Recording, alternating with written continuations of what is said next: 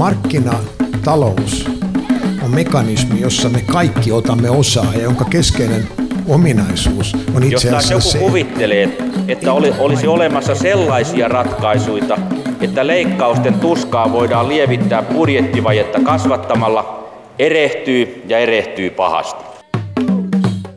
Peruukkivero, partavero, kellovero, tapetti- ja tiilivero, peilivero, tulitikkuvero, auton kumirengasvero, ulkomaisten viihdyttäjien vero, sotalomavero, maalaiskauppavero, ikkunavero, savupiippuvero, myllyvero, kuparivero, salpiatarivero, lie- häävero, maaretken vero, rakennus- ja linna-apuvero, apuhalkovero. Verotus on asia, joka on kulkenut yhteiskuntiemme mukana vuosituhansia, täällä pohjoisilla raukoilla rajoillammekin ainakin satoja vuosia. Ja kuten tuo litania osoittaa, vain mielikuvitus on ollut rajana, kun erilaisia veroja on vuosisatojen saatossa keksitty ja kerätty. Hyvää torstaista aamupäivää, hyvät kuuntelijat, ja tervetuloa Mikä maksaa ohjelman seuraan. Muutaman viikon kuluttua meidän itse kunkin postilaatikkoon alkaa taas kolahdella viime vuoden veroehdotuksia, joten nyt on hyvä hetki virittäytyä verokysymyksiin tässä ohjelmassa. Verotus on asia, joka, jota ilman meillä ei olisi nykyään kaltaista järjestäytynyttä yhteiskuntaa, ja se on myös asia, jota yksikään ihminen ei elämänsä aikana pääse karkuun, vaikka toki monet yrittävät. Tietokirjailija ja toimittaja Simo Sipola julkaisee näinä päivinä teoksen nimeltä Verokirja, jossa hän pohtii niin verotuksen historiaa kuin nykypäivääkin, sen tarvetta ja oikeudenmukaisuutta. Tervetuloa ohjelmaan Simo Sipola. Kiitos. Tuohon kirjaasi voisi varmaankin liittää alaotsikoksi kaikki, mitä olet aina halunnut tietää verotuksesta, mutta et ole koskaan rohjennut kysyä. Miksi halusit kirjoittaa nimenomaan veroista ja verotuksesta? No siinä oikeastaan se sai, sai kimmokkeensa siitä, kun tein aika, ai, aiempaa kirjaani, joka käsitteli talousjärjestelmää ja, ja miten se on muuttunut. Ja sitten jotenkin se havainto siitä, että verotus on, on yhteiskunnan perustavia voisi sanoa perustavia asioita, per, tietynlainen perusta monella tapaa, että kuten tuossa äsken sanoit, niin meillä ei olisi järjestäytynyt yhteiskuntaa, jos meillä ei olisi jonkinlaista verotusjärjestelmää. Ja sitten esittelin idean kustantajalle ja, ja melkein saman tien sain vastauksen, että kyllähän se kiinnostaa, että ala, ala vaan suunnitella ja tehdä, kun ehdit. No mikä on oma suhteesi veroihin, miten sitä kuvailisit? No ehkä rakastaa veroja on pikkasen kova, ehkä liioiteltu käsite, mutta kyllä mä mielelläni veroja maksan, koska mä koen, että mä saan vastineeksi myös niille maksamilleni veroille palveluja ja tuota, tarvittaessa mm, kaikenlaista hyvää, jota yhteiskunta pystyy tarjoamaan. Niin se taisi olla sisäministeri Kaisa Raatikainen joskus 80-luvulla, joka halusi opettaa kansan rakastamaan veroja. Mitä me noin yleisemmin tiedämme suomalaisten veronmaksuhalukkuudesta? No se on, jos vertaa vaikkapa nyt viiteryhmään EU-maihin, niin se on, on varsin korkea tai hyvinkin korkea. Että toisin kuin usein julkisuudessa vähän tulee se mielikuva, että täällä olisi kauhea kapina, verokapina päällä, niin ei sitä nyt ainakaan noiden mielipidetiedusteluiden mukaan näy. Ja, ja myöskin veromaksu maksu ihan, ihan faktisesti tapahtuu. Täällä, täällä maksetaan veroja varsin hyvin Suomessa. Niin verokapina taitaa olla aika pienen porukan hommaa sitten kuitenkin. No itse asiassa kyllä näin on, että, että Suomessa sekä mielipidekyselyt tai tämmöiset kyselyt veronmaksuhalukkuudesta, että, että ihan käytännön veron maksaminen on, on varsin korkealla tasolla, jos vertaa vaikka EU-maihin yleisesti. Aivan. No jos ajatellaan ihan järjestelmän tasolta, niin, niin mikä, millainen on sinun näkemyksesi mukaan hyvä verotusjärjestelmä? Minkälaisia piirteitä siinä on? No Mä itse nostaisin kärkeen oikeudenmukaisuuden. Että se, se on kuitenkin, tai sen pitäisi olla, olla oikeudenmukainen sen takia, että, että, että sillä voidaan tasata tuloeroja ja myöskin jakaa sitä yhteistä hyvää niille, joilla, joilla esimerkiksi toimeentulo ei ole ihan halutunlainen tai, tai riittävä. Sitten jatkuvuus on, on toinen asia, eli ja ennakoitavuus siihen, siihen kylkeen, että, että ei tehtäisi nopeita muutoksia – vaalikauden päähän, päähänpistojen tai, tai jonkun muun syyn takia. Ja sitten tietysti tehokkuus siinä mielessä, että saataisiin kerättyä ne verot, jotka on tarkoitus kerätä. Ja sitten veroasiantuntijat monesti painottaa neutraaliutta, eli se, että verojärjestelmä ei saisi syrjiä tai, tai suosia ketään. Aivan. Ilmeisesti sellaista maailmaa on aika mahdoton kuvitella, jossa ei olisi jonkinlaista verotusta. No, kun mä tätä rupesin selvittämään aikanaan historian esimerkkien avulla, niin kyllä täytyy aika pitkälle mennä, että, että viitisen tuhatta vuotta taaksepäin niin löytyy jo jonkinlainen verojärjestelmä. Että kyllä se siinä mielessä on, on ihmis, ihmisyhteisöön luotu, sisäänrakennettu. No kun tuossa kuvasit tuommoista ideaalista verojärjestelmää, niin, niin jos sitten ajatellaan suomalaista nykytodellisuutta, niin kuinka hyvin se toteuttaa noita sinun äsken mainitsemasi arvoja? No tätä mä oon miettinyt itse tässä, kun kirjaa tein, ja tuota, täytyy sanoa, että vaikka paljon hyvää on, niin tuota, itse asiassa kaikissa näissä periaatteissa meillä pikkasen falskaa. Ehkä, ehkä voisi sanoa, että jatkuvuus, ennakoitavuus on kohtuullisen hyviä, tehokkuuskin vielä jonkin verran lepatusta on, on siellä ja, ja oikeudenmukaisuudessa myöskin on parantamisen varaa, että, että kyllä siis se on semmoinen merkinen tilkkutäkki, joka on vuosien varrella sitten kyhä, kyhätty kasaan tai, tai kyhäytynyt kasaan, jos näin voi sanoa, että välttämättä kukaan ole kauheasti hallinnut sitä suuntaa, mihin, mihin on menty aina. No käydään kohta sitä tilkkutäkkiä perkaamaan, mutta tälle vuodelle arvioidaan, että Suomen veroaste olisi 42 bruttokansantuotteesta 42 prosenttia. Onko se paljon vai vähän? No mun mielestä se ei ole kauhean mielekäs kysymys sen takia, että, että se vaihtelee, vaihtelee tuota talouskasvun ja eli bruttokansantuotteen koon mukaan itse asiassa aika paljon. Ja tietysti totta kai vero, veroaste asteen niin kuin määräytyy sitten myös veroprosenttien ja, ja vero, verorasituksen mukaan, mutta, mutta kyllä se talouden koko on se, joka määrittää aika pitkälti. Ja sitten toisaalta taas vertailu on hirveän vaikeaa, mihin sitä verrataan, koska eri valtioiden verojärjestelmät on hyvin erilaisia. Aivan. No, jos me jollakin tavalla puristetaan tätä meidän nykyverotusta numeroineen pähkinänkuoreen, niin, niin miten verotus nyky-Suomessa jakaantuu erilaisten verolajien suhteen? Yleensä kahvipöytien verokoskettelussa puhutaan lähinnä sitä omasta, omasta tuloveroprosentista, mutta millaisista puroista tämä julkisen vallan verosaalis ikään kuin koostuu ja mitkä ovat ne tärkeimmät verolajit? No, jos karkeasti, karkeasti sanotaan, niin, niin, niin välittömiä veroja on 34 miljardia suurin piirtein, ja sama verran itse asiassa on välillisiäkin melkein, että, että ne on 50-50 siinä mielessä, mutta sitten meillä on vielä sosiaaliturvamaksuja, jotka on pakollisia, niin niitä, niitä tulee sitten siihen päälle. Et kaiken kaikkiaan tämmöiset veroluonteiset, verot ja veroluonteiset maksut on, on 99 miljardia euroa. Ja siitä tosiaan sitten valtion tulovero on noin 10 miljardia, tarkoittaa siis ansiotuloista eli palkkatulosta ja pääomatuloista. Ja sitten yhteisövero vähän vaihtelee vuodesta toiseen, mutta 5-6 miljardia euroa suurin piirtein ja, ja kunnallisvero sitten taas on noin 19 miljardia euroa. Että se on itse suurempi kuin valtion tulovero yhteensä laskettuna. Aivan.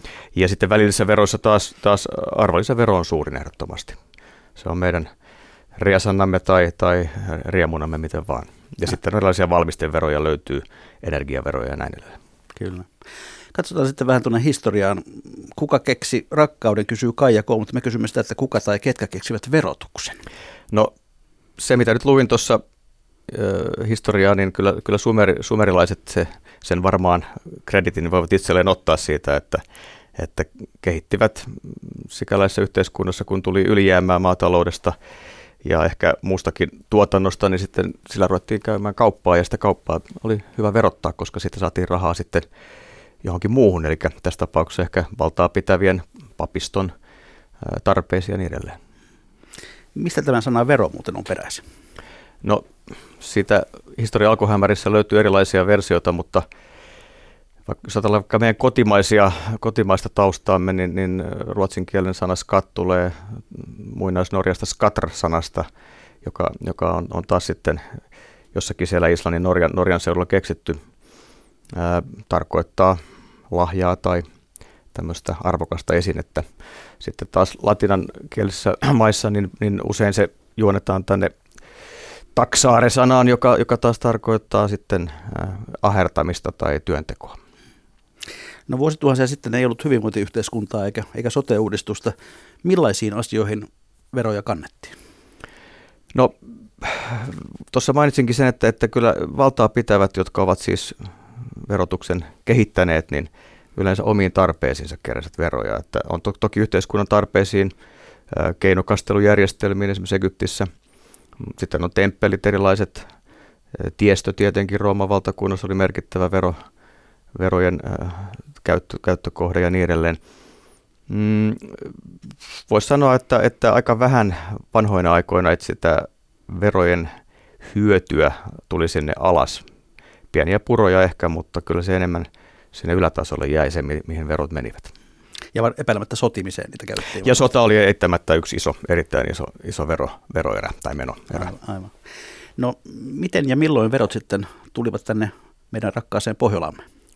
No tästä on erilaisia teorioita, mutta jos noin suurin piirtein sanotaan, että kristinusko on mukana, mukana eli tuosta 900 luvulta alkaen suurin piirtein. Toki viikingit saattoivat kerätä jo sitä, sitä aiemmin veroja, mutta, mutta siitä ei ole selvää suoraa näyttöä.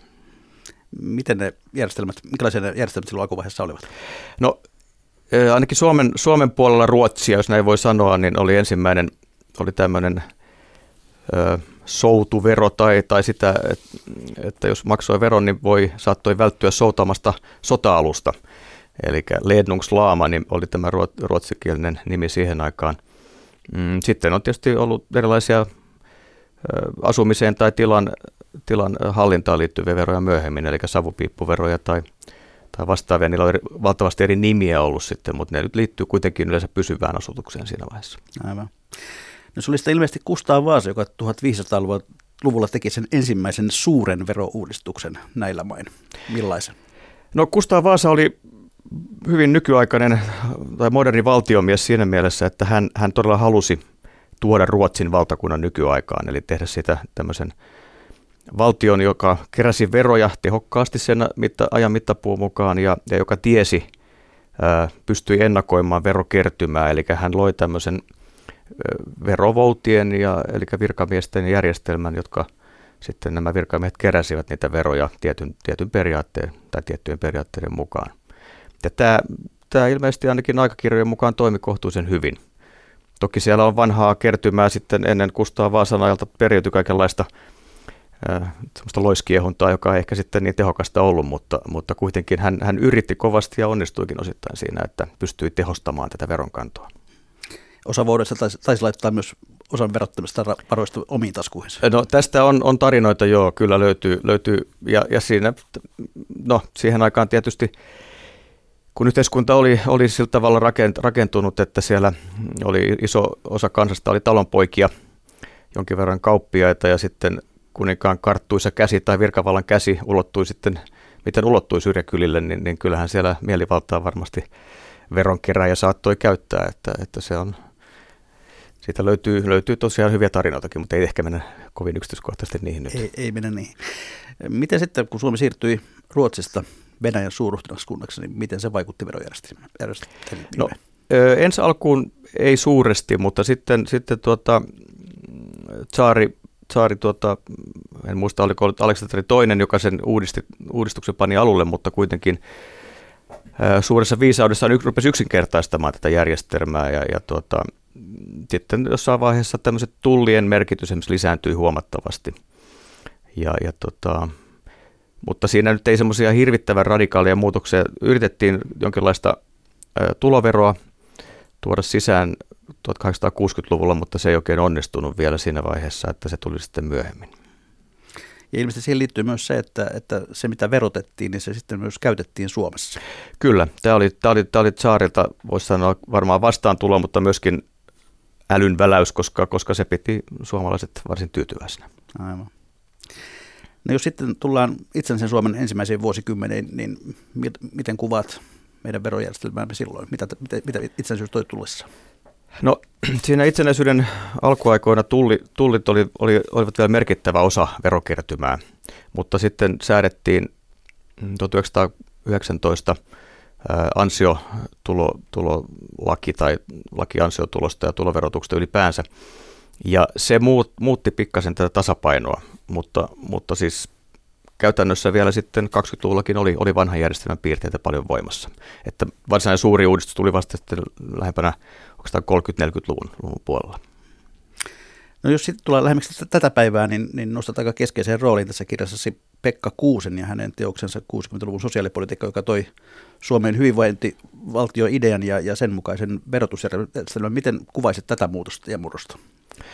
No se liittyy todellakin murrosvaiheeseen, joka, joka alkoi jo 50-luvulla hyvinkin, hyvinkin. Eli yhteiskunta ja tämmöinen pienviljelijäyhteiskunta teollistui voimakkaasti.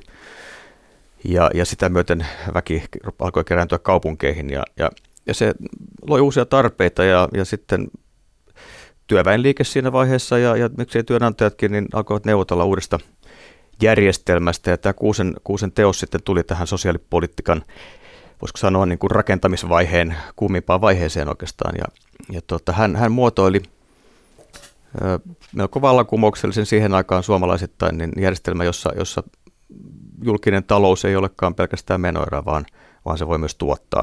Ja siihen liittyy sitten verojen kerääminen näihin erilaisiin palveluihin ja tietysti myöskin sosiaaliturvaan ja tulonsiirtoihin. Eli tavallaan verot alkoivat olla sellaiset, mitä tavallaan pohdittiin, että mitä voidaan käyttää kansalaisten hyväksi, eikä vaan ikään kuin välttämättömien menojen hoitamiseen. Kyllä, joita on tapana ollut puhua tämmöistä yö, yövartijavaltiosta, eli, eli se, että valtion tehtävä on turvata vain kansalaisten turvallisuus ja, ja järjestys ja, ja turvata yksityis, yksityinen omistusoikeus, niin siitä siirryttiin, siitä ajattelusta siirryttiin sitten tähän, että, että valtio voi todella tarjota palveluita ja auttaa ihmisiä arjessa niin, että he tulevat toimeen. Eli tietynlaista, kuten Pekka Kuis sanoi, että, että tarjota parempia elinehtoja kansalaisille. No 60-70-luvulla sitten verojärjestelmämme muuttui jo melkoiseksi tilkkutakiksi, mm, niin kuin tuossa aiemminkin jo sanoit, lisättiin kaikenlaisia verovähennyksiä. Simo Sipolo, miksi näin tapahtui? tuota, no, itse, itse on 60-luvulla syntynyt, niin, niin en ollut todistamassa sitä, mutta nyt mitä olen lukenut, niin, niin tuota, siinä on varmaan tätä vanhaa perinteistä sen ajan siltarumpupolitiikkaa ja, ja tietynlaista sulle mulle. Eli aina vallassa oleva puolue sitten keksi, että tämmöinen vähennys voisikin olla kiva meidän äänestäjille ja, ja sitten kun valta vähän vaihtui tai puolueen koko, kokoonpano eduskunnassa muuttuu, niin sitten tehdään pikkasen erilaisia, erilaisia vähennyksiä lisää toisaalle.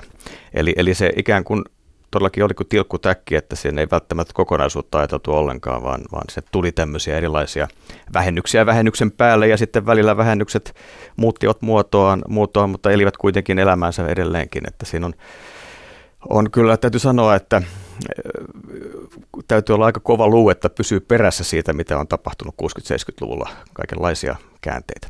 Aivan. No kirjoitat myös, että verotus on politiikkaa ja politiikka on verotusta. Mitä tarkoitat? Se tarkoittaa lyhyesti sitä, että, että itse asiassa verotuksen tarpeesta tuskin on hirveästi erimielisyyttä.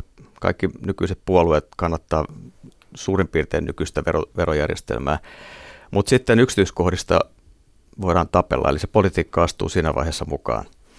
Eli, eli tuota, se, miten, miten veroja kerätään, millaisia veroja kerätään ja mistä veroja kerätään, niin se on, se on poliittinen päätös aina. Ja tämä on se, oikeastaan se koko järjestelmän ymmärtämisen ydin. Ja myöskin tietenkin sitten voisi sanoa tulevalle eduskunnalle mietintämyssyn alle tämmöinen ajatus, että, että ne on teidän päätöksiänne, jotka, jotka kuitenkin sitä vero, verotusta ohjaa, että ei, ei, ei sitä kukaan muu oikein ohjaa täällä tässä maassa. Aivan. No keskustellaanko verotuksesta riittävästi esimerkiksi näin vaalien alla Suomessa? No Kyllä nyt on jonkin verran näkynyt, on ollut, ollut tietysti etujärjestöjen järjestämiä tilaisuuksia, Veronmaksajan keskusliiton ja, ja muutaman muunkin järjestö, mutta voisi sanoa, että aika vähän tällä hetkellä. Tässä on tuntuu, että muut asiat, tämä sote-kysymys tietysti on hallinnut keskustelua kovasti ja sitä ennen maahanmuutto. Et, et kyllä mä tavallaan toivoisin, että vähän pohdittaisiin sitä, että onko, onko meillä niin kuin oikeasti järjestelmä, joka toimii vai pitäisikö sitä perata, eli tietyllä tapaa käydä läpi yksityiskohtaisemmin ja tehdä muutoksia. Tietenkään se ei välttämättä ole kansanedustajien asia, mutta he voivat tehdä aloitteen siitä ja, ja tuota, antaa suuntaviivoja. No onko eri puolelle, puolueille riittävän selkeät vero-ohjelmat? No en ole jokaisen puolueen vero-ohjelmaa lukenut, lukenut nyt vaalien alla, mutta täytyy sanoa, että siellä on, on hajontaa eli, ja ristiriitaisuuksia tietysti aina, mutta se on semmoinen tuntuu ainakin, että se on vähän sen pakkopulla, että vero pitää olla, mutta sitten, että mitä, mitä sillä ohjelmalla oikeasti halutaan ajaa, niin se ei aina välity välttämättä niistä teksteistä. Jos me nyt katsomme sitten viime vuosikymmenten kehitystä, niin, niin aika moni hallitus on halunnut jatkuvasti keventää verotusta täällä Suomessa. Niin yksityisten ihmisten tuloverotusta kuin pääomaverotusta, yritysverotusta, varallisuusvero jopa poistettiin kokonaan ja perintöverostakin siitä keskustellaan aina vähän väliä. Mistä tässä kehityksessä oikein on kysymys? No se on semmoinen noin 30 vuoden ajan ehkä on, on puhuttu verotuksen keventämisestä. Sitten siihen asti verotusta lähinnä kiristettiin. Ja tuota, mä kun selvitin tai kävin läpi kirjallisuutta, niin kyllä se tuota Holkerin hallituksen ajalta lähtee. Tehtiin suuri verouudistus. Verotus kevenee lehtinen tuli joka kotiin. Muistan, tämä tuli, tipahti mullekin silloin aikanaan verotus kevenee lehtinen. Ja tuota, siitä lähtien itse asiassa se ei ihan välittömästi keventynyt, mutta sitten kuitenkin marginaaliveroa kun leikattiin, eli, eli alennettiin, niin kyllä se kevensi tiet, tiettyjen tulotasojen, eli lähinnä, lähinnä hyvätuloisten ja keskituloisten verotus keveni huomattavasti siinä alkuvaiheessa. Mutta ka, kaiken kaikkiaan silloin myöskin tehtiin rakentees, järjestelmään semmoisia rakenteellisia muutoksia, että se ei ollut niin suora se vaikutus. Mutta sitten Esko Ahon hallitus eriytti ansiotulot eli palkkatulot ja pääomatulot toisistaan. Palkkatuloja edelleenkin progressiivisesti verotetaan ja al, al, alun perin Ahon, Ahon tuota, hallituksen päätös oli se, että pääomatuloille tulee tasavero, mutta sitten siitä on pikkasen lipsutus, siihen tuli lievä, lievä progressio, mutta käytännössä hyvin paljon kevyemmin kuitenkin verotetaan pääomatuloja kuin palkkatuloja. No miksi tämä suunta on ollut tällainen? No siinä tosiaan taustalla on tämmöinen, voisiko sanoa iso, iso ideologinen muutos – talouspolitiikka muuttui, eli ruvettiin, ruvettiin korostamaan tarjonnan merkitystä taloudessa, eli, eli sitä, että, että rahan määrää säädellään, se on yksi puoli sitä.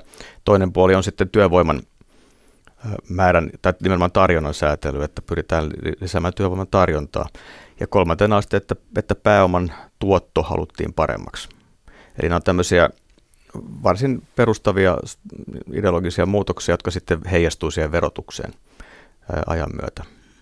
Ja, ja tota, kun aikaisemmin ajateltiin, että, että verotus, verotusta voidaan kiristää, koska sillä saadaan tiet, järjestettyä tiettyjä palveluita ja niin edelleen, niin nyt on pikemminkin menty toiseen suuntaan, on, on kevennetty ja on, on, on yritetty ikään kuin luoda työllisyyttä ja työtä sitä kautta ja talouskasvua. Mutta näyttö tästä nyt ikävä kyllä tutkimusten mukaan ei ole kauhean yksilitteinen, että onko se toiminut niin kuin on aina tavoiteltu.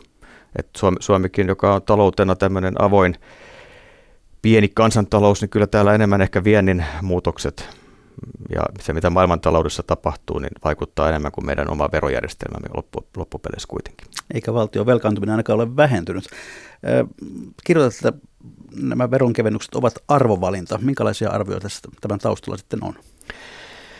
No, niin kuin mä tuossa sanoin, niin, niin silloin korostettu, on korostettu yrittäjyyttä esimerkiksi, on korostettu sitä työn tarjontaa, eli sitä, että, että yrityksille pitää luoda, luoda hyvät edellytykset, jotta ne tarjoaisivat töitä sitten, sitten meille kansalaisille.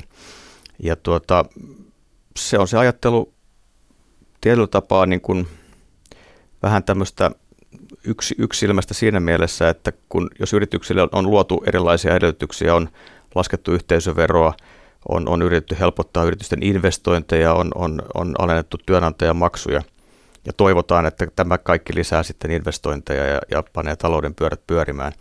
Ja kun näin ei nyt tutkimusten mukaan suoraan pystytä osoittamaan, että nämä kaikki toimet olisi vaikuttaneet siihen, niin siitä huolimatta ei ole lähdetty miettimään, että ahaa, olisikohan tässä nyt sitten kuitenkaan tehty oikeita ratkaisuja, koska tämä kääntöpuoli on se, että, että veropohja on sitten muuttunut. Se on tietyllä tavalla rapautunut, eli, eli, eli on isoja vero, veroeriä, joita ei enää, enää kerätäkään, tai, tai jos ajatellaan ansiotuloverotusta, niin, niin vuodesta 1995 vuoteen 2018, niin siellä on tämmöinen lähes 7 miljardin euron, euron ää, vaje suhteessa siihen aikaisempaan. Et, et jos olisi säilytetty veropohja samantyyppisenä, veroasta samanlaisena, niin meillä on 7 miljardia euroa enemmän käytettävää valtion taloudessa. Aivan. No paljon puhutaan näistä, näistä dynaamisista vaikutuksista veronkevennysten yhteydessä. Jos kerran on näin, että niitä ei pysty osoittamaan, niin onko se itse asiassa pelkkää markkinapuhetta silloin?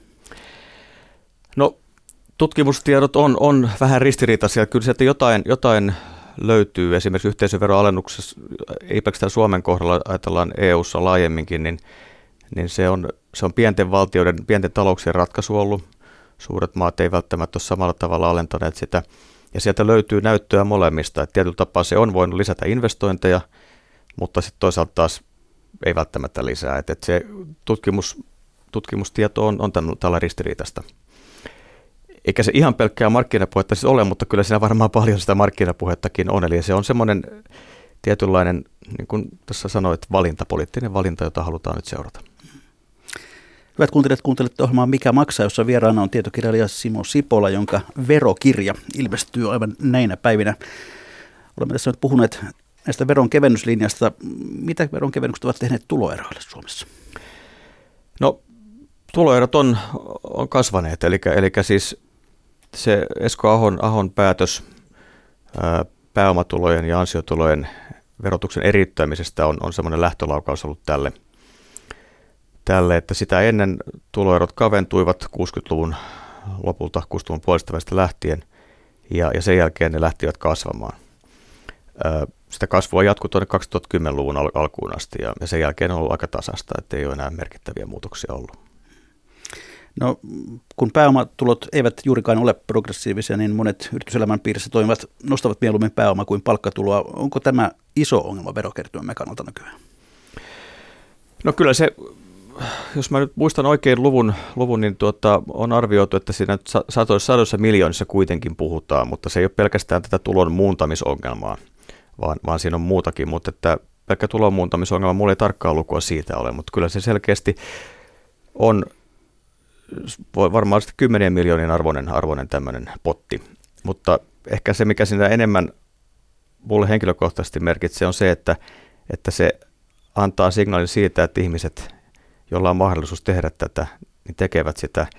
Ja niitä toisin sanoen, heitä ei kiinnosta tavallaan tämä niin nykyinen järjestelmä tai sen tukeminen niinkään, vaan se oma etu. Tietysti näin me varmaan kaikki pohjimmiltaan ajatellaan, mutta kyllä mä ainakin jos mulle on, on veroprosentti tietynlainen, niin kyllä mä mielelläni maksan sen verran, niin kauan kuin mä koen saavani siitä riittävästi. Ja tämä on tavallaan se avainkysymys oikeastaan, että, että mikä ajaa sitten ihmiset muutamaan tulojaan. Onko se ahneus, pelkkä itsekkyys vai onko siinä jotain muuta? Aivan. No vastaavasti taas välillisiä veroja, kuten arvonlisäveroa ja muun muassa polttoaineveroja, niitä on korotettu pitkin, pitkin tätä veronkevennyslinjaa. Mitä näistä korotuksista on seurannut?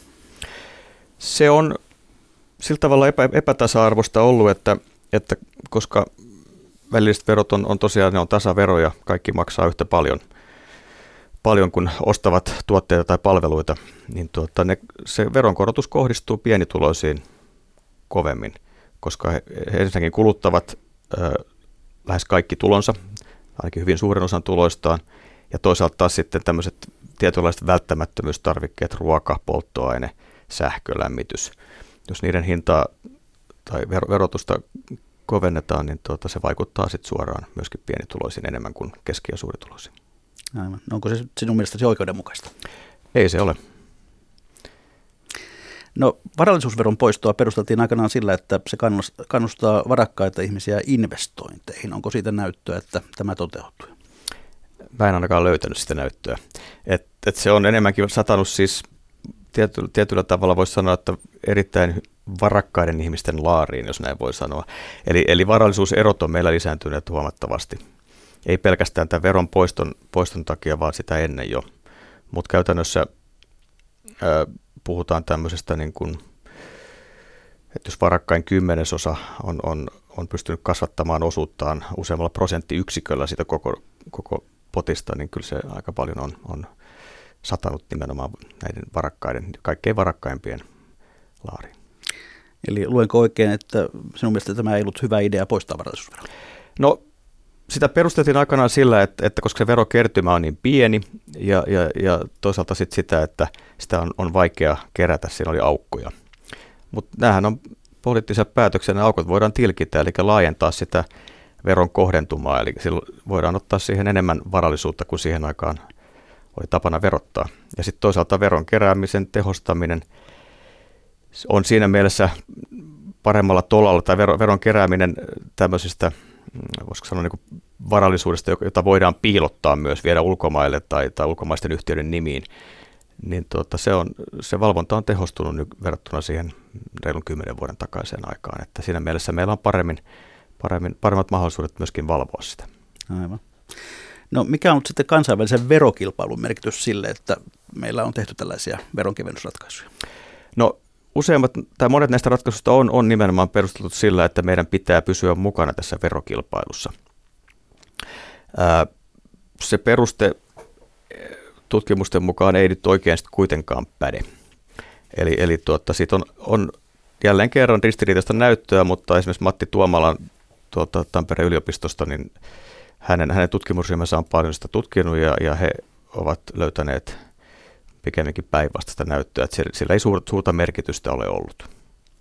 Että tämmöinen ikään kuin yritysten joukkopako tai, tai, tai rikkaiden joukkopako Suomesta, niin mä en ainakaan havainnut sitä, mä en tiedä onko joku toinen havainnut, mutta, mutta sillä on peloteltu ja, ja se ei ole toteutunut siinä mittakaavassa ainakaan, kun jotakin yksilöitä tietysti on lähtenyt varmasti, mutta ehkä ei, ei suoraan tämän takia, vaan muitakin syitä voi löytyä. No onko siis näin, että tämä vetoaminen kansainväliseen verokilpailuun on sitä, että valtio ampuu itseään nilkkaan? Kyllä se pitkälti on sitä, että, että siinä, siinä rapautetaan sitä veropohjaa helposti ja, ja tuota, se tarkoittaa sitä, että silloin meillä on vähemmän, vähemmän sitä laajuutta, mistä voidaan verottaa. Eli, eli se on vähän sama kuin saha sitä oksaa, jolla itse istuu. Aivan. No Simo Sipola, kuinka suuri ongelma verojärjestelmässä on, tai sen näkökulmasta on sitten veron kierrolla ja veroparatiiseilla? No se on satojen miljoonien eurojen ongelma, ainakin verohallinnon arvion mukaan on tämmöisiä ikään kuin keräämättä jääneitä veroja 2010-luvulla, eli useamman vuoden aikana kertynyt. Se on edelleen ongelma, mutta se on pienempi ongelma kuin se oli kymmenen vuotta sitten. Eli, eli, eli valvonta on tehostunut. EU ja, ja tuota, teollisten maiden järjestö OECD on parantanut sitä, sitä tuota, järjestelmän läpinäkyvyyttä, eli vaatinut valtioilta ja, ja erilaisista hallintoalueilta, veroparatiiseilta läpinäkyvyyttä ja, ja pikkuhiljaa tämä on niin kuin poikinut sitten tai muuttanut järjestelmää paremmin valvottavaksi läpinäkyvämmäksi. Mutta tietenkin, kuten yksi veroasiantuntija, jota mä haastelin, sanoi, että, että kyllähän nämä koijarit aina askeleen edellä on, on valvontaa ja näin se tahtoo varmaan olla, mutta, mutta kuitenkin eteenpäin on menty. No mitkä ovat sellaiset tavallisimmat tavat harrastaa veronkiertoa? yrityksillä vai yksi, yksilöillä? Aloitetaan yksilöistä. voi perustaa postilaatikkoyrityksen yrityksen jonnekin veroparatiisiin ja, ja vaikka useamman ketjun kautta, parin valtion kautta piilottaa varoja sinne ja sitten on ihan hiljaa, ettei ilmoita verottajalle. Et näitä näitä tota, tietovuotoskandaaleja nyt on ollut 2000-luvulla useita ja niissä on paljastunut sitten varakkaiden ihmisten, yksityishenkilöiden piilottamaa varallisuutta huomattavia määriä ja sitten verottaja on myös myöntänyt, tuota, määrännyt sitten tämmöisiä rangaistusmaksuja, eli jälkiveroja ja, ja sakkoja. Ja ilmeisesti holding-yhtiöt ovat myös hyvä tapa kartuttaa, kartuttaa omaisuutta. Holding eli hallintayhtiö on, on, on nimenomaan se yksi, yksi keino. Toki niitä voidaan käyttää muuhunkin ihan laillisenkin verosuunnitteluun, että ei se, ei se pelkästään veron kiertoa ole. Kyllä se toimii ihan, ihan lain, lain rajoissa myös. No miten yritykset sitten voivat kiertää veroja? No yrityksillä on, on monta, monta keinoa. Voisi ehkä päällimmäisenä ottaa tämmöisen, tämmöisen tota, esimerkiksi nykyään on muotia tavaramerkki, jonka, jonka tuota, käytöstä voidaan sitten verottaa tai velottaa, velottaa yrityksiä, muita yrityksiä niin, tai jälleenmyyjiä, niin, niin näitä tuloja on, on pystytty piilottamaan. Eli, eli niitä on semmoisen yritysketjun kautta, useamman maan kautta pystytty viemään veroparatiisin, jossa niitä ei verota käytännössä ollenkaan. Sitten on siirtohinnoittelu, on yksi tämmöinen iso, iso alue, joka, joka on semmoisella harmaalla alueella, että periaatteessa yritysten siis sisäinen kaupankäynti niin pitäisi tapahtua markkinaehtoisin hinnoin lainarahaa ja, ja, ja kun investoidaan, niin, niin investointituotteita pitäisi, pitäisi markkinahinnoin liikkua, mutta käytännössä näin ei aina ole. Eli se läpinäkyvyys ei ole sitten riittävä ollut, että pystytään siirtohinnattelun avulla kiertämään. Sitten yksi tämmöinen yleistynyt tapa, jota nyt on pikkasen pystytty suitsimaan, on se, että yritys velkaantuu tai yrityksen tytäryhtiö velkaantuu emoyhtiölleen ja, ja silloin tulos menee miinukselle, jolloin ei tarvitse maksaa veroja. Koska ja, ja verot maksetaan sitten johonkin, jossakin semmoisessa maassa, missä ne ovat paljon alhaisempia. Ne ver, verot tai tavallaan ne tulot viedään semmoiseen maahan, jossa, jossa se veroprosentti on pienempi tai verot on alhaisempia. No mitä keinoja on suitsia edelleen veronkiertoa ja veroparatiisien hyväksikäyttöä?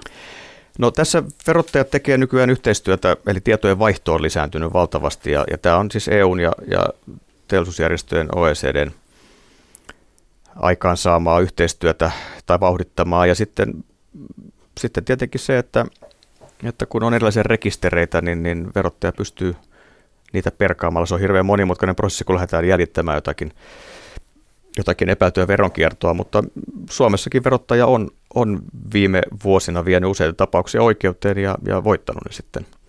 Eli, eli on pystytty osoittamaan, että veroja on kierretty.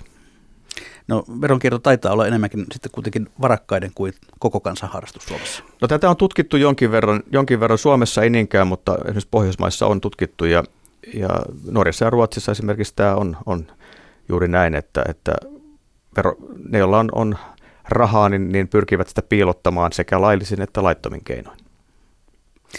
No, valtiotalouden tarkoitusviraston mukaan Suomessa on erilaisia verotukia yli 180 kappaletta, eli Suomi on, voisi sanoa, että verotukien luvattu maa. Mutta kirjoitat tuossa kirjassasi, Simo Sipola, että kolmasosalle niistä ei edes valtiovarainministeriö ole pystynyt laskemaan arvoa. Miten se on mahdollista? No mä en tästä valtiovarainministeriön tästä nyt soittanut, vaikka olisi ehkä pitänyt nyt, kun kysyt sitä. Mutta tätä mä itsekin ihmettelen, koska se on, se on käsittämätöntä itse asiassa. Se on todella käsittämätöntä, että meillä on näin, näin, näin suuri joukko tukia, joiden arvoa ei tiedetä. Eli, eli miten se on mahdollista, niin mä en, en suorastaan tiedä. Et ne on tätä tilkkutakin reunoja tai sitten jossakin syvällä siellä keskellä tilkkutäkkiä, että kukaan ei, ei näe sinne. Tai edes välitä, sekin on yksi vaihtoehto. No miten nämä verotuet tyypillisimmillään, mitä, ne, mitä ne ovat? No ne voidaan jakaa kahtia periaatteessa. On, on, on, on tuota, yrityksille suunnatut verotuet ja sitten on, on yksityishenkilöille. Ja tuota, yritysten verotuista ehkä merkittävämmät on, on energiaverohelpotukset ja sitten on, on, on metsäteollisuudelle myydä, on, on halvempaa sähköä tarjolla esimerkiksi. Sitten on erilaisia polttoaineverohelpotuksia, jotka kohdistuu nimenomaan yritysmaailmaan. Dieselautoilijoille tietysti dieselverohelpotuskin on kaikille, mutta, mutta sitten se kerätään pois dieselvero, tai tuota, taas käyttömaksun muodossa. sitten yksityishenkilöiden ehkä merkittävin verotuki rahamääräisesti on, on, on tuota, osakekauppojen verottomuus. Et se on pari, pari miljardia euroa, euroa osakkeen säästäjille, osakesäästäjille suoraa tukea. Ja tuota, se kohdistuu kuitenkin aika pieneen osaan, osaan väestöä. Eli noin viidennes, vähän reilu viidennes suomalaisista omistaa osakkeita. Niin se on, voisi sanoa, epäoikeudenmukainen tuki, mutta silläkin on varmasti perustelunsa. Nämä tuot ovat aika tyypillisesti ollut sellaisia, että ne on aluksi säädetty vain määräajaksi, mutta niistä on tullutkin pysyviä. Miten se näin menee? No tämä jotenkin liittyy tähän verojärjestelmän ja poliittisen järjestelmän luonteeseen varmasti, että, että kuten tuossa puhuttiin siitä, että vaali, vaalilupauksena vero, verohelpotukset ovat hirveän mukava juttu, niin sitten kun niitä on pari vaalikautta lupailtu ja pidetty voimassa määräaikaisesti, niin se on voinut käydä niin, että ne onkin jääneet sitten voimaan pysyvästi. Tuntuu jotenkin vähän siltä, että näissä, nimenomaan näissä tukiasioissa politiikka, politiikka taitaa olla vähän loppauksen vanki. Joo, tästä on hyvä, hyvä esimerkki aikanaan listaamattomien, listaamattomien yhtiöiden osak, osakkeenomistajille suunnattu, suunnatut helpotukset, jotka, jotka siis perheyritysten liitto käytännössä onnistui lobbaamaan 2000-luvun alussa läpi. Vanhaisen hallitus, hallitus sellainen hallitus tuota, taipui siihen ja, ja tuota, se on varsinainen lobbauksen, voisi sanoa, työnäyte. Aivan. No, jos nyt katsotaan tätä koko verotukien kenttää, niin, niin minkälaisia ongelmia ne yleensä tuottavat?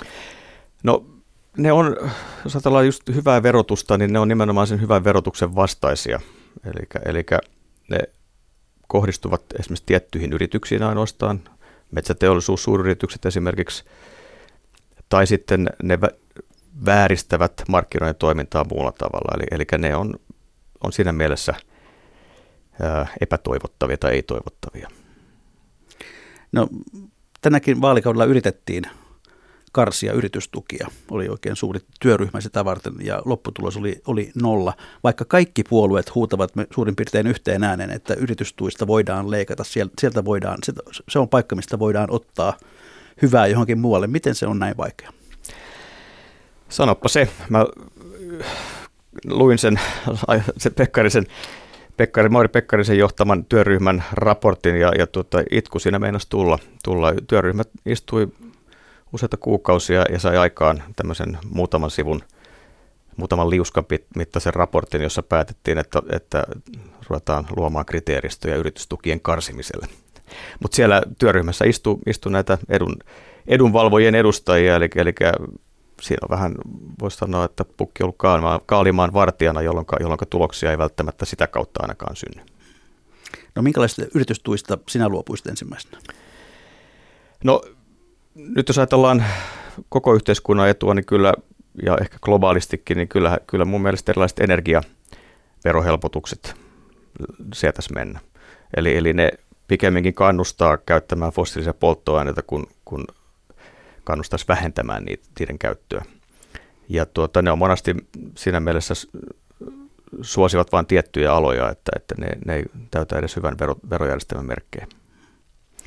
Sitten on erilaisia tämmöisiä pieniä, pieniä tukia. No tietenkin samalla tavalla tuota, työkoneiden polttoaineveron helpotus on, on yksi semmoinen, joka toki mä ymmärrän sen, että se on tie, tieliikenteelle tai nimenomaan kul, tieliikenteen kuljetuksille merkittävä etu, mutta, mutta onko sille perustetta nykymaailmassa, niin, niin sitä sopii miettiä. Jos verrataan Suomea muihin Pohjoismaihin, niin onko samanlainen yritystukien viidakko vallalla myös meidän naapureissa? No mä en itse asiassa tunne niin hyvin muiden Pohjoismaiden tilannetta, että voisin tähän yksilitteisesti vastata, mutta, mutta kyllä siellä varmasti samantyyppisiä piirteitä löytyy. Mutta sitten parempi, että semmoinen, joka tietää, niin vastaa tähän. Hyvä, tehdään näin. Jos nyt vedetään yhteen tätä meidän nykyistä verojärjestelmää ja sen ongelmia, niin, niin tehdään sellainen kertauslista, että missä ovat selkeästi niin kuin ongelmakohdat, jotka eivät, ole, eivät täytä sitä hyvän, hyvän verotuksen kriteereitä. No verotuet on yksi, yksi selkeä. Sitten on nämä, nämä tuota, listaamattomien yhtiöiden, jotka on voittopuolisesti perheyrityksiä, ei toki kaikki, niin niiden, niiden verohelpotukset on selkeä karsimisen paikka. Sitten kyllä mä varallisuusveron veron toisin takaisin. Sillä, sillä on kuitenkin merkittävä, merkittävä tuota verotusvaikutus silloin, kun se, se säädetään oikein. Ja sitten myöskin progressio pääomaverotukseen, mä toisin sen takaisin ihan tasa-arvosyistä tai, tai oikeudenmukaisuussyistä. Joo, tuota, menit jo tuohon oikeastaan omaan listasi what, what to do, mutta ei se mitään. tuota, niin, vuonna 1947 ilmestyneessä liikemaailman pikkujättiläisessä on hauska ehdotus verotuksen yksinkertaisemista. Sen mukaan veroilmoituksessa voisi olla vain neljä kohtaa ja ne kuuluisivat näin. Paljonko tulonne olivat viime vuonna? Kohta kaksi. Kuinka suuret olivat menonne? Kohta kolme. Paljonko teille jäi? Kohta neljä. Lähettäkää jäännös tänne. Miltä kuulostaa? Hyvin selkeä, selkeä toimintamalli. Näin. Ehkä me emme kuitenkaan tätä mallia ota käyttöön, mutta viime viikolla tässä ohjelmassa lobbaamisesta oli puhumassa Anders Blum ja hän haikaili kovasti asioiden valmistelussa vanhan kunnon komitealaitoksen perään. Ja me otamme nyt tässä vinkistä vaarin ja perustamme yhden miehen komitean nimeltään Simo Sipolan veromalli 2020-luvun Suomeen. Millainen olisi tämän sinun komiteasi loppumietintö, eli mikä, mitä kaikkea muuta muuttaisit kuin että palauttaisit tuon pääomatulojen progressiivisuuden? No, varaisuusvero on yksi semmoinen, semmoinen selkeä, joka, joka voitaisiin tuoda takaisin. Se veron, veron ikään kuin kohdentuma pitäisi miettiä kuitenkin uudelleen ja, ja, ja varmasti sitä veron alarajaa voisi laskea, laskea myöskin. Sitten yksi tämmöinen iso kysymys on haittaverot. Et ne, ne, on, ne on iso poliittinen kiistakapula – mutta niitä ei pitäisi mun mielestä nykymaailmassa pelätä, eli, eli haittaverolla voitaisiin voitais nimenomaan puuttua siihen, voisiko sanoa, ei nyt ikiaikaiseen, mutta hyvin pit, pitkän aikavälin äh, ilmiöön, että, että saastuttaja tai tuotteen valmistaja, joka, joka, joka päästää vesistöihin tai, tai ilmaan tai, tai vaikka aiheuttaa melua ympärilleen, niin tuota, ei, ei maksa, maksa täysimääräisesti sitä haittaa, haitasta, joka hän aiheuttaa. Eli, eli tämä, on, tämä on yksi semmoinen, semmoinen selkeä, toki haittaverot on, niiden ongelma on siinä, että ne, kun ne kohdistuu kaikkien tuotantoon ja ku, esimerkiksi kuljetuksiin ja, ja niin edelleen, niin ne, tuota, se on tasavero, vero ja se kohdistuu myös kaikkiin, kaikkiin sitten, jotka niitä tuotteita ostaa, koska se sisältyy siihen veron tai tuotteen hintaan, anteeksi. Niin tuota, sitten pitäisi kompensoida tietysti pientuloisille sitä veron, haittaveron verojen korotusta tai, tai tuota, niiden asettamista. No, kirjoitat myös, että työn verotuksen keventämistä on jatkettava, mutta mitä tilalle? No, siinä, jos työverotusta kevennetään, niin, niin mun takaitus on siinä, että, että silloin me voitaisiin saada palvelutuotantoa, eli palveluita paremmin, paremmin investointeja sinne suuntaan ja myöskin työllistymään ihmisiä paremmin sinne, koska, koska se on se yksi, yksi suunta, joka, joka nyt ei ehkä niin haitallista suoraan ole. Toki, toki siinäkin on semmoinen reunahuomautus, että jos se tavaratuotanto, joka täältä lähtee, menee semmoisiin maihin, jossa taas sitten se tehdas tai, tai tuotantoyksikkö sitten päästää, toimii ensinnäkin fossiilisella polttoaineella, päästää mielettömän määrän, määrän saasteita ympäristöön ja, ja hiilidioksidia ilmaan, niin ei sekään ole hyvä asia globaalisti. Mutta tuota, sanoppa, mitä sä kysyit, nyt ajatus katkesi. et, tuota, et jos työn verotusta kevennetään, niin mitä, mitä tilalle? Ah, joo, no siis työverotuksen keventämisen, keventämisen niin kuin tilalle voitaisiin ajatella, ajatella kyllä kyllä, niin kuin mä tuossa sanoin, niin varallisuusvero on yksi semmoinen. Sitten kunnilla kiinteistöverotus on hyvä. Ja sitten tämä haittaverot verot kautta linjan, niin niillä voitaisiin paikata sitä vajetta, joka, joka työn verotuksen keventämistä syntyy. Mutta sitten on, on merkittäviä näitä, näitä tukien karsimisella saadaan myöskin paikattua sitä vajetta. Että tavallaan siellä on paljon semmoisia ikään kuin aukkoja tai, tai, tai katvealueita, jotka pitäisi käydä läpi. Aivan. No välätät joskin vaiheessa myös tällaista kohdennettua tuloveroa, kun sanoit, että tutkimusten mukaan ihmiset olisivat valmiita maksamaan lisääkin veroa, jos he tietävät, että se menevät johonkin heille tärkeään asiaan. Miten tällainen kohdennettu tulovero voisi toimia? No se voisi toimia esimerkiksi niin, että, että jokainen veronmaksaja saisi päättää vaikka viidestä tai kymmenestä prosentista – siitä potista, jonka maksaa verottajalle, niin voisi vois päättää, että mihin tämä vero, veropotti tai tietty prosenttimäärä suunnataan, mihin käyttötarkoitukseen. Ja se ainakin motivoisi ainakin mua itseäni maksamaan ehkä enemmän veroja, veroja, koska silloin mä voisin tietää, että se vero, verotus kohdentuu siihen, mihin minä itse haluan. Toki tämä laajemmassa mitassa, että jos ajatellaan, että kaikista veroista päättää itse, niin se ei sillä tavalla toimi, mutta ehkä pieni, pieni prosenttimäärä voisi toimia. Onko tämmöistä kokemuksia mistään maailmalta? No ennen vanha itse asiassa oli, oli tietysti veroja kerättiin tiettyyn tarpeeseen ainoastaan, mutta nykyyhteiskunnista mä en, en muista, onko sitä on varmasti kokeiltu kyllä, olisiko Norjassa vähän semmoinen kutina mulle, että Norjassa on saatu kokeilla, mutta en, en nyt ihan, ihan täysin varma ole tästä.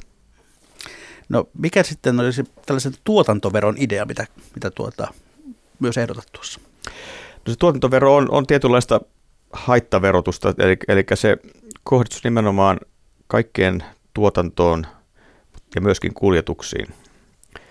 Ja, ja tuota, idea on se, että se siinä nimenomaan verotettaisiin sitä tuotantoa toisella tapaa kuin esimerkiksi arvonlisäveroon. Arvonlisävero kohdistuu yhtäläisesti kaikkien, toki sielläkin on tiettyjä verohelpotuksia tietyille toimialoille.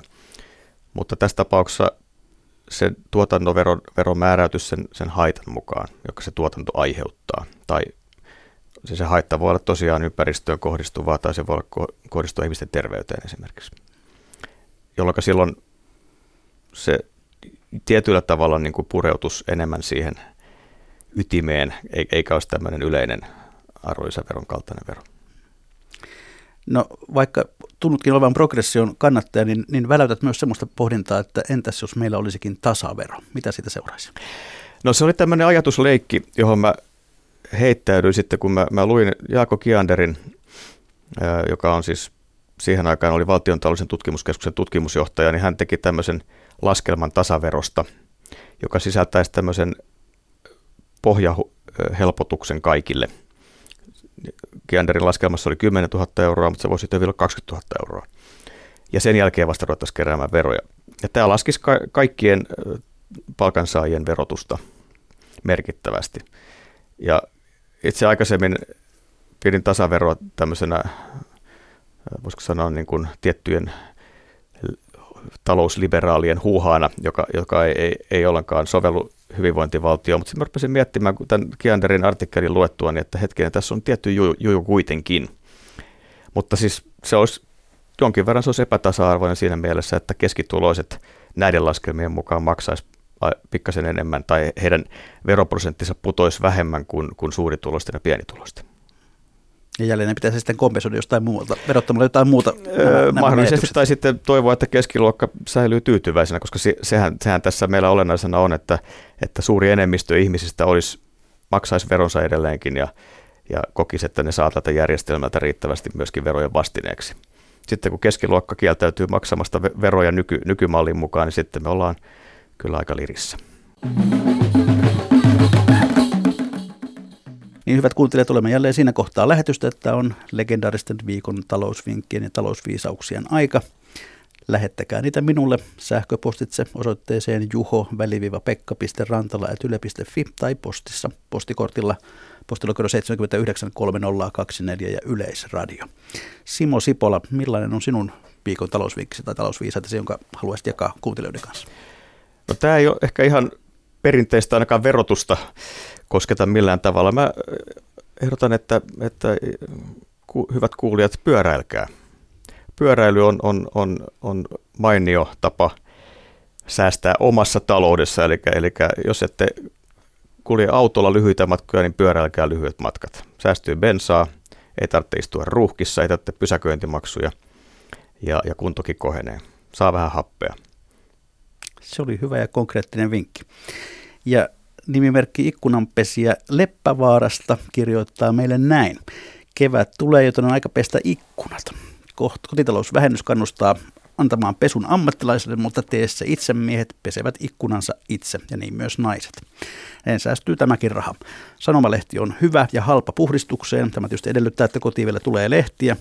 Ja nurkat ja reunat on näppärä kuivata suodatinpussin avulla. Se imee hyvin kosteutta ja kulmikas muoto on kuin tehty nurkkien puhdistukseen. Kiitoksia Simo Sipola, me iloiset veronmaksajat. Kiitämme myös kuuntelijoita. Ja mikä maksaa, sitä me ihmettelemme jälleen viikon kuluttua.